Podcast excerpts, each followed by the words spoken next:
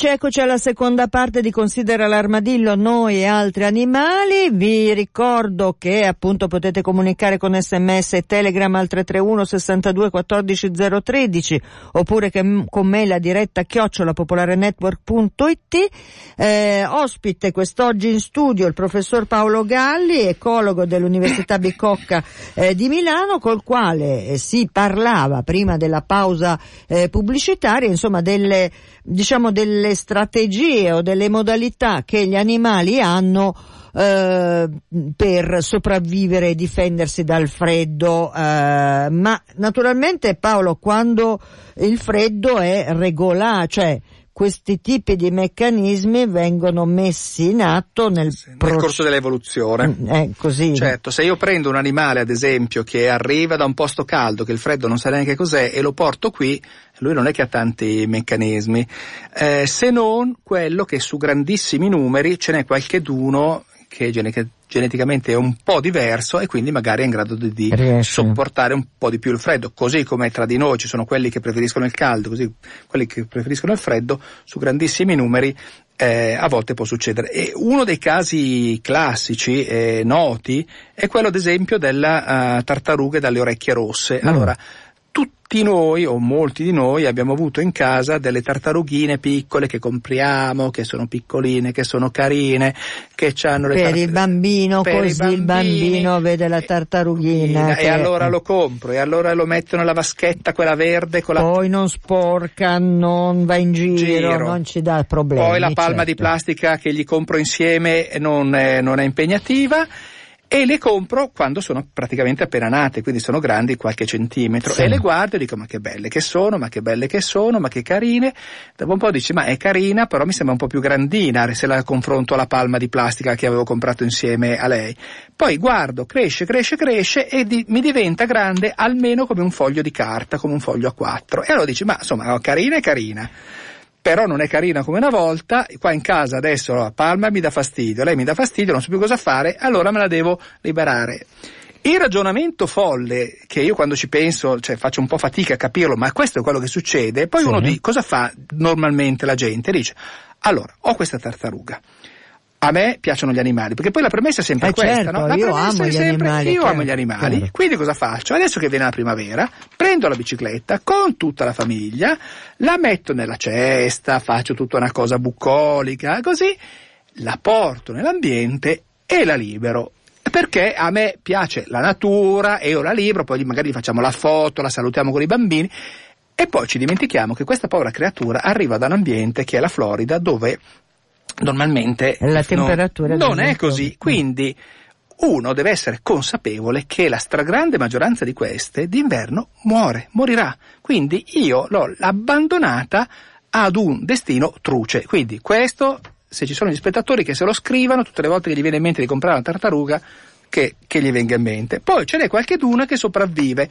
Queste poverette che hanno fatto la fatica di sopravvivere entrano in competizione con tutta la nostra fauna e quindi creano tutto un macello. Ma questo è solo uno dei tantissimi esempi che possono essere fatti. Quindi pensiamo bene quando compriamo gli animali, cerchiamo di capire bene qual è la dimensione finale, non la dimensione iniziale, perché anche, anche le tigri quando nascono sono piccoline, Eh, sono, certo. sono cucciolose e tutto quanto. Dopodiché, uno, uno deve essere consapevole e deve essere consapevole che i dieci minuti bucolici che ha fatto quando è andato nel parco del Ticino piuttosto che nel parco di Monzo o quant'altro sono in realtà qualcosa di diverso. Di bucolico, bucolico c'è veramente poco, Molto poco. molto poco. È un po' insomma una modalità a lavarsene le mani pensando, facendo finta, perché poi io non credo, cioè ormai la notizia dovrebbe essere arrivata un po' a tutti, però insomma ci sarà ancora qualcuno che pensa così di fare un gesto liberatorio per la tartaruga, ma insomma è terribile. Senti, eh, professor Paolo Galli, ma stavamo parlando del freddo e degli animali, ma in realtà gli animali eh beh, perché poi qui mi collego poi al discorso del riscaldamento mm, globale. Eh, in realtà gli animali teoricamente, insomma, quelli attrezzati per essere nei climi freddi hanno delle caratteristiche fisiche Diverse, abbastanza sì, sì. precise, Par- particolari, sì, ad esempio ci sono alcuni organismi, che, ci sono alcuni animali ehm, chiamiamoli a sangue caldo, mh, omeotermi, se vogliamo usare il termine scientifico, che hanno ad esempio delle appendici molto corte, le orecchie molto piccole, perché non devono disperdere il calore. È un po' come noi quando andiamo in inverno, non è che andiamo con le braccia aperte e, e, e ci sbracciamo eh, dissipando calore e raffreddandoci. Quindi loro cercano di tenere il loro calore, cercando di far sì che non ci siano appendici, non ci sia qualche cosa che faccia sì che li faccia uh, disperdere il calore attraverso queste, queste appendici, un po' come se fossero dei eh, caloriferi all'incontrario. Sì, eh. pensa che io nella mia testa ho detto no, orecchie piccole perché così no, non gli si gelano e non si staccano, quindi sono proprio, ecco. Eh, Poi anche le piante, eh, che, che, non sono la mia, anche questo non, non, è proprio il mio campo, però ad esempio ci sono le piante che hanno le gemme, che è una delle parti più delicate, a seconda di quanto fa freddo hanno le gemme in alto, in basso, nei posti caldi le gemme stanno in alto, più fa freddo più le gemme stanno vicino al terreno, Perché che erano nei posti più, più caldi, più quindi più, più protetto. Ma quante ne sa il nostro professor Galli? Del resto poi insomma anche tu hai un cognome che non può eh, che certo. stare bene qua, eh. considera l'armadillo. Eh, che... no, mica mi potevo occupare di meccanica. Eh, esattamente, la tua parte animale è già lì nel, nel nome e quindi siamo a posto.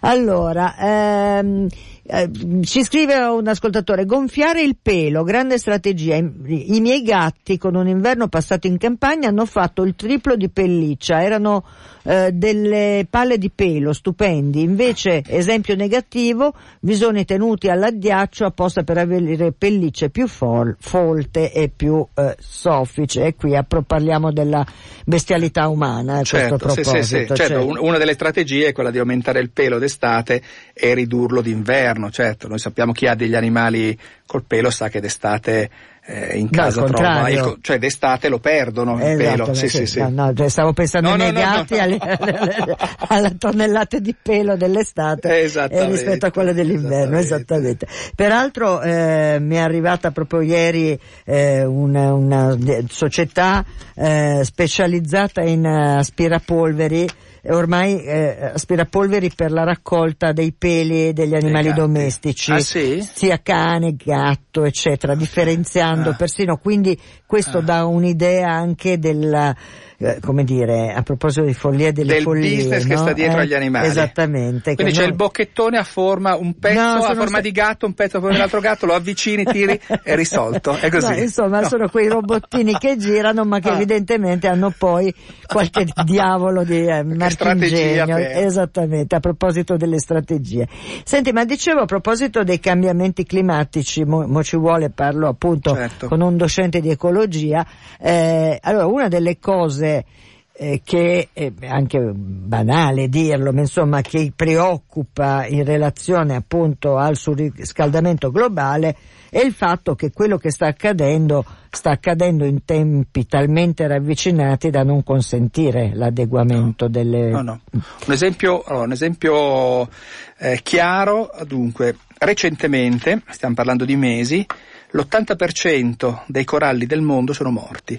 Okay? Allora voi prendete, per fare un esempio, prendete la foresta amazzonica, la bruciate tutta e rimanete indifferenti. Questo è quello che è successo dal punto di vista mediatico, così, dimenticandoci che i coralli servono nutrimento per i pesci, poi i pesci che mangiano i coralli ma vengono mangiati da altri pesci che sono quelli che noi mangiamo, i coralli proteggono dalle onde le isole, le coste, quindi dimenticandoci tutta questa importanza. Quindi noi eh, siamo diventati eh, degli animali d'allevamento in cui siamo incapaci di vedere, di percepire il mondo, di capire le relazioni che ci sono nel mondo, cioè noi rimaniamo ehm, così, indifferenti a qualsiasi cosa succeda.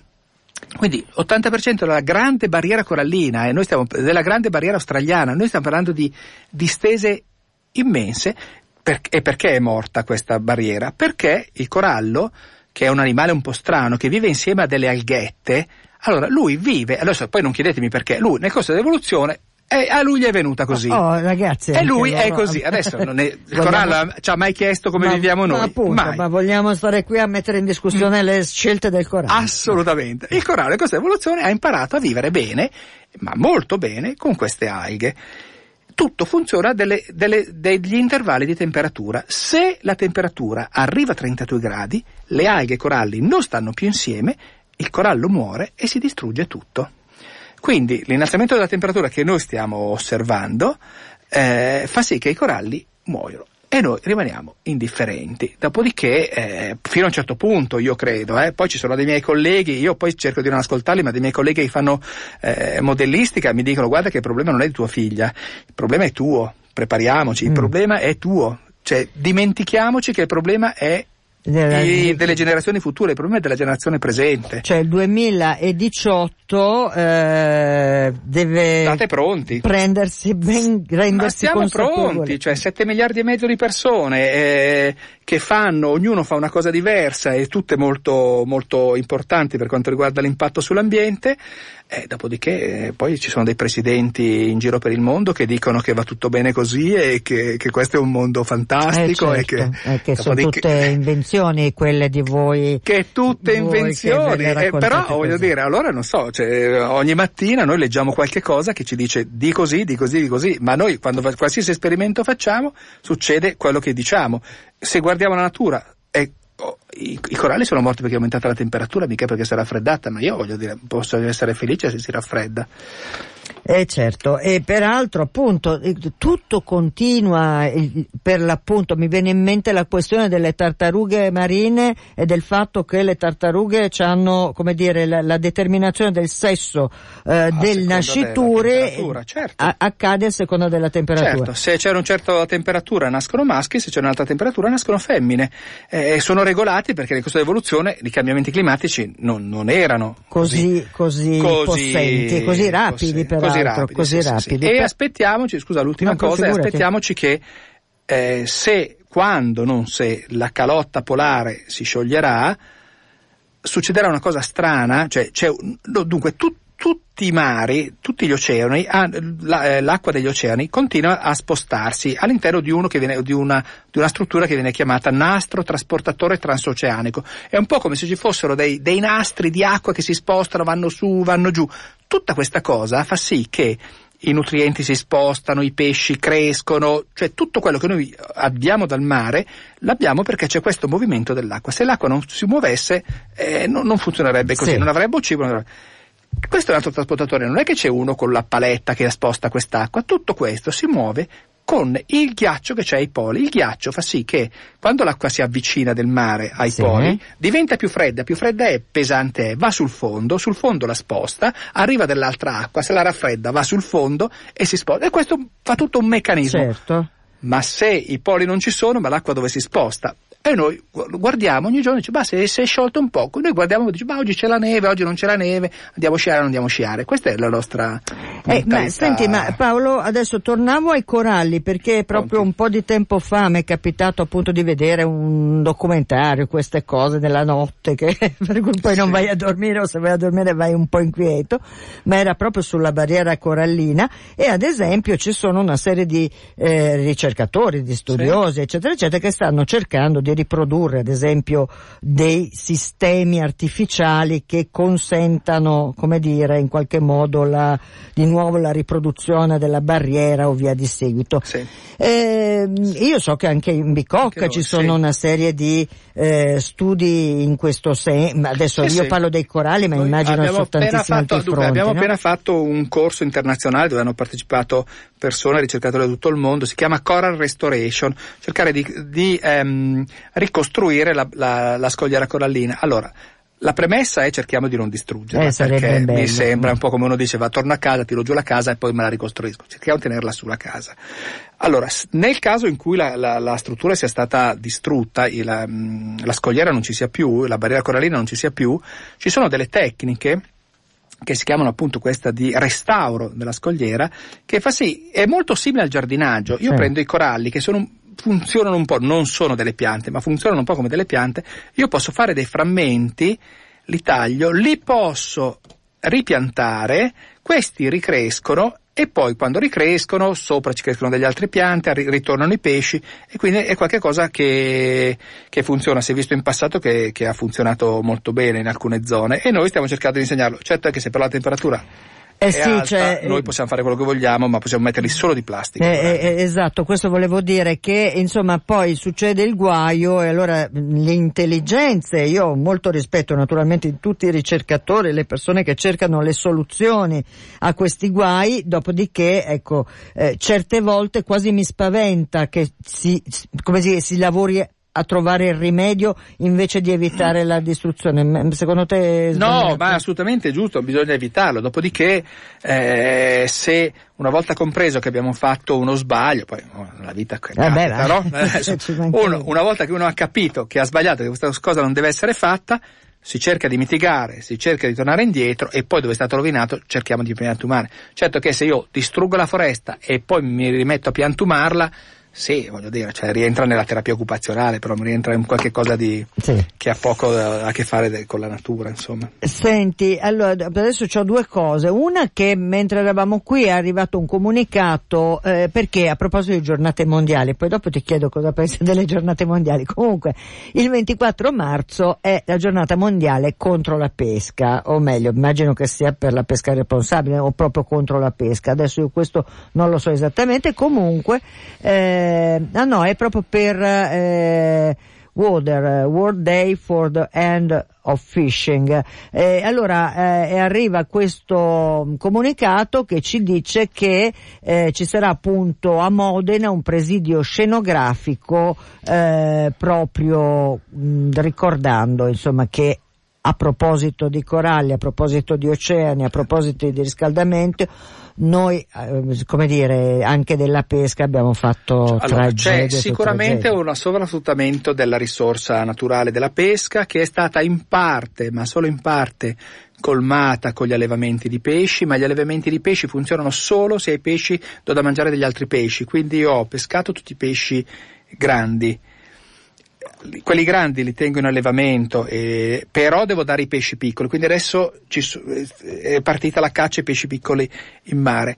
Tutto questo, magari 7 miliardi e mezzo di persone qualche cosa fanno su questo ambiente, quindi magari qualche riflessione anche sui numeri andrebbe fatta, dopodiché eh, si dice, ma sai i numeri, se consumiamo di meno, se facciamo di meno, sì, teniamo conto che se noi continuiamo a crescere dal punto di vista demografico, sicuramente il nostro impatto non può che essere non può che essere molto eh, importante sul, sull'ambiente. Eh, mh, mm, volevo dire due cose. Tu sulle giornate mondiali cosa ne allora, pensi? Allora, io cosa ne penso? Allora, sicuramente non sono le giornate mondiali che risolvono i problemi dell'umanità e, e i problemi li risolvono i politici quando sanno fare i politici. Mm.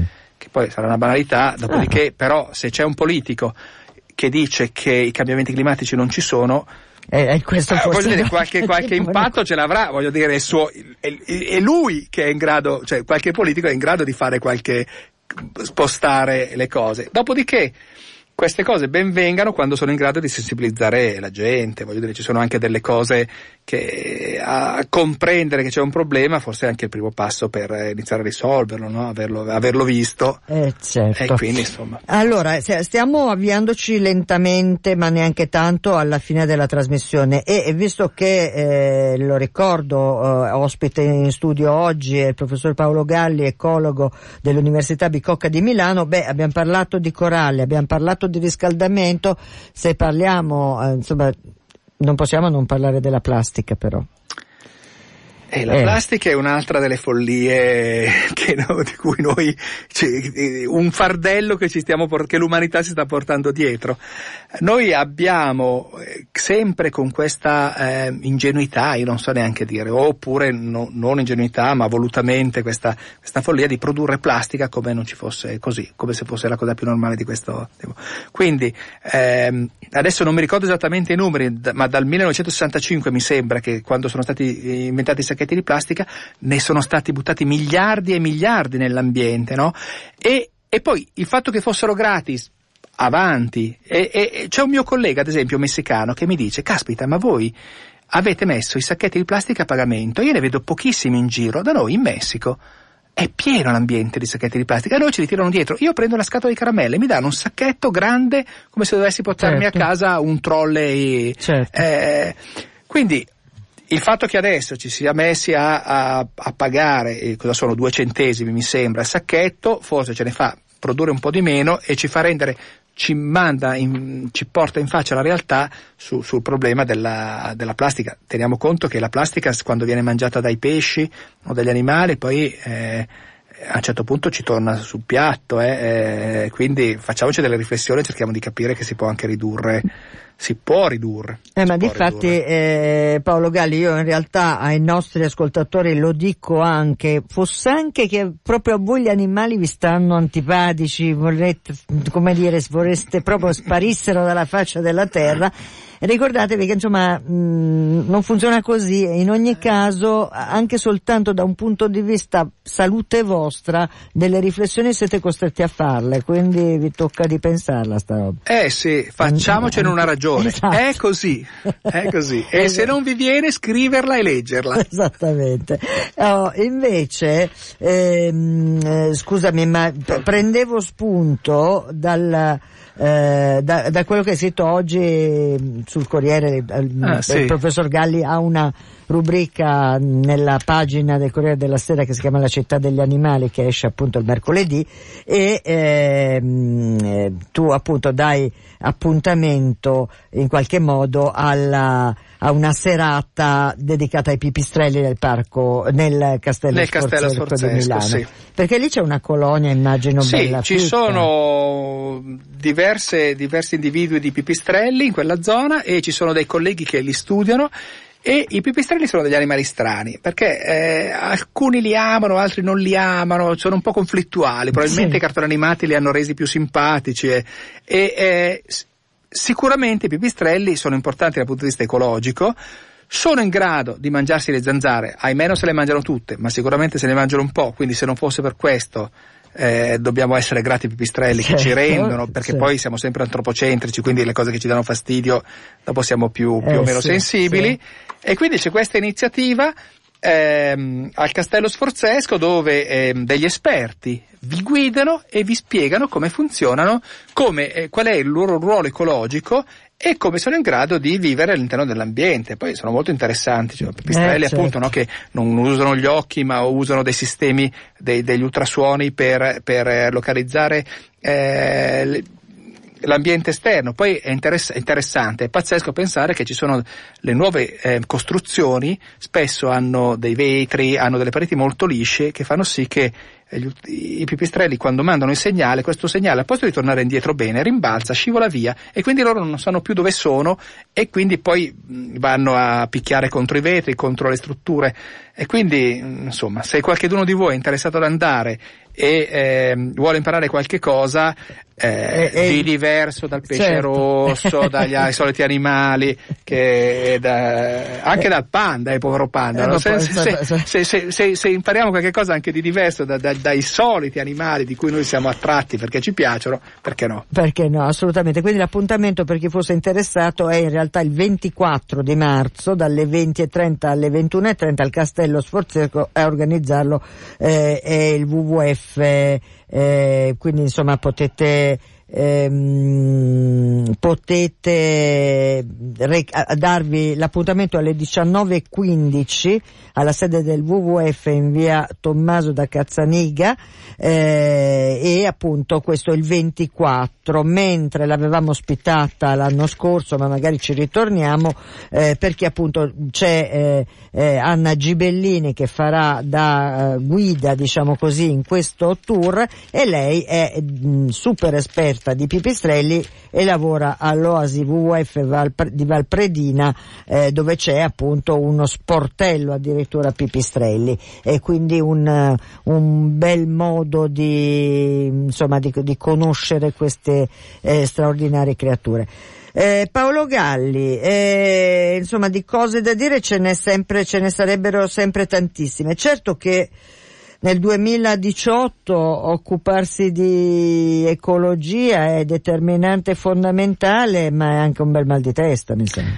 È un bel mal di testa, sì, perché ci sono un sacco di cose che eh, eh noi vediamo deteriorare con, con, una velocità incredibile e eh, e poi non vediamo, vediamo l'insensibilità della gente comune, perché questa è la realtà, perché purtroppo a volte noi siamo veramente, cioè ci siamo noi, ci sono gli animali che ci piacciono, dopodiché siamo eh, un po' ciechi nel cercare di, di, vedere quali sono tutti i ruoli che invece gli animali ci fanno. Io non vorrei vivere. Eh, faccio l'ultimo esempio. Certo. C'è uno studio in cui è stato dimostrato che se tutta l'energia del sole, cioè tutto fosse in grado di essere trasformato per cibo per le persone, la Terra sarebbe in grado di ospitare due persone per metro quadrato.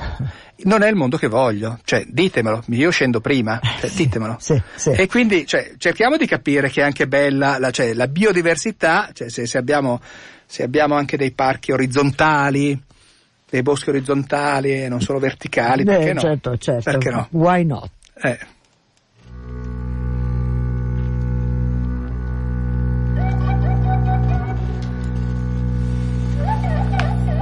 È arrivata, è arrivata, la fine anche di questa puntata di Considera l'armadillo noi altri animali.